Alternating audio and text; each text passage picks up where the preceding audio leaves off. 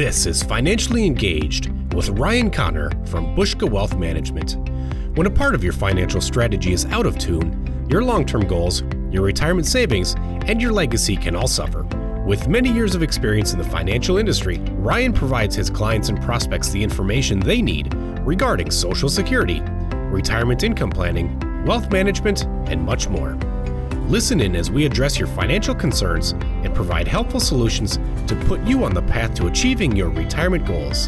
And now, here is Financially Engaged with Ryan Connor. Welcome to this week's Financially Engaged, an educational podcast brought to you by Buska Wealth Management. Buska Wealth Management is an investment advisor firm with offices in Eau Claire, Wisconsin and Wausau, Wisconsin. I'm your host, Ryan Connor. I'm an investment advisor representative. The goal of this podcast is to promote education and increase awareness about financial topics ranging from investments, accounts, and economic trends to rules, regulations, and Social Security.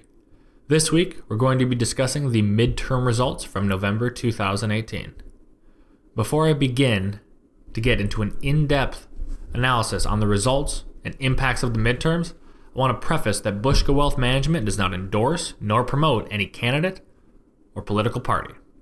We are an apolitical company. The purpose of this podcast is to help you understand what the impact could be by cutting through some of the talking head BS. Today, I'll be discussing the midterm results on a national level, what that impact could be. I won't be discussing any state races. I'm going to start this episode by going through the results. I will start with the House of Representatives. Going in, Republicans held both houses of Congress as well as the presidency.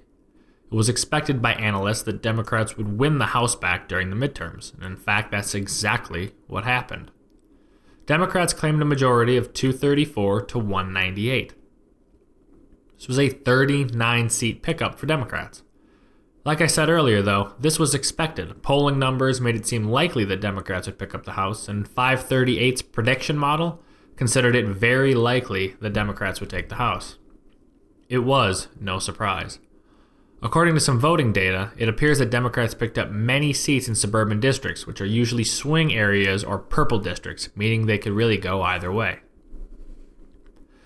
In the Senate, however, Republicans were able to protect their lead. They're going to have a 53 to 47 advantage. Now, why the difference in results between the Senate and House? Well, House seats are up for election every two years, so they're all up for election at the same time.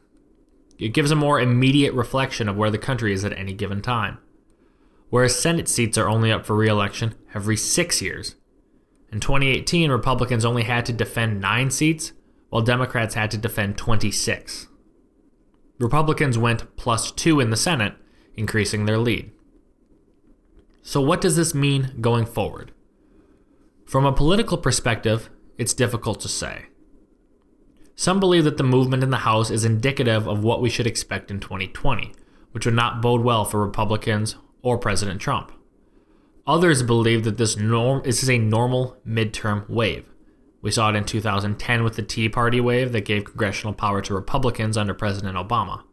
A similar result occurred in 2006 under President Bush and 1994 under President Clinton.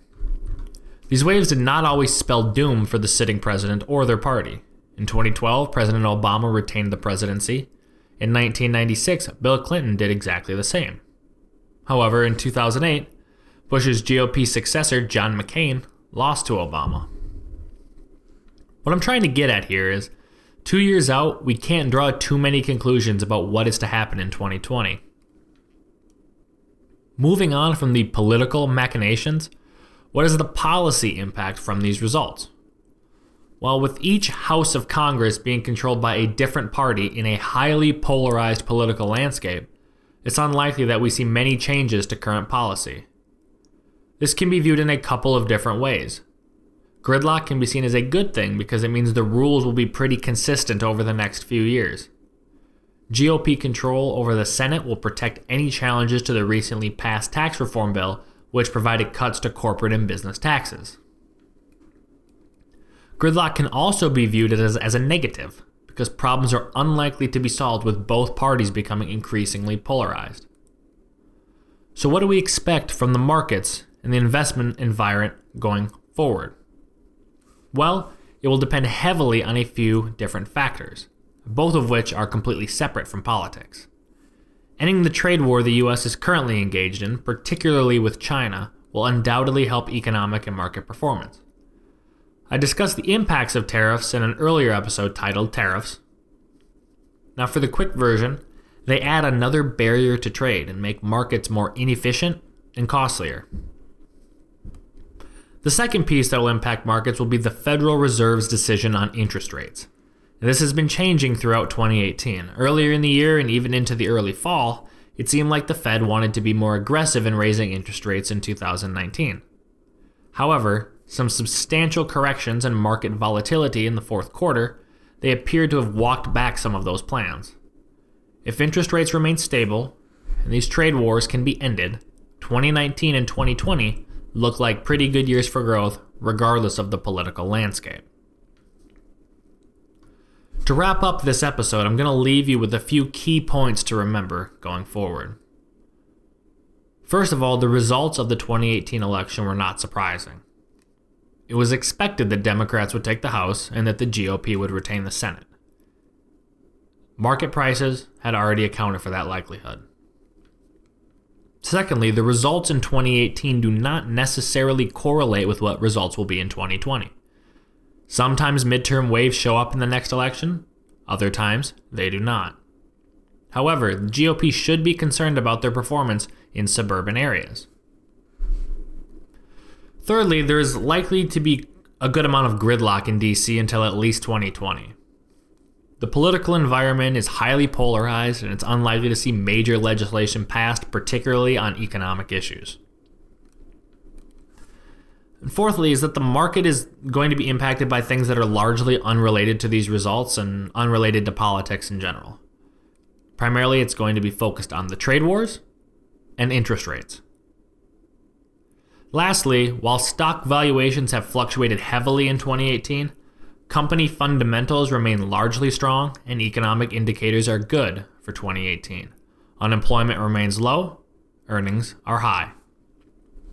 If you'd like to discuss where you are at or like a no obligation second opinion, you can contact us at Buska Wealth Management at 715 355 4445.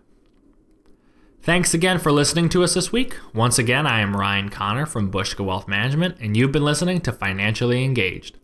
If you like what you heard today, be sure to go to investwithbuska.com and head over to our radio page.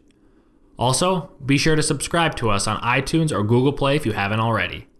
And finally, if you want any more information on what we discussed today, feel free to give us a call at 715 355 4445. Thank you so much for listening. We'll talk to you again next week. Thank you for listening to Financially Engaged.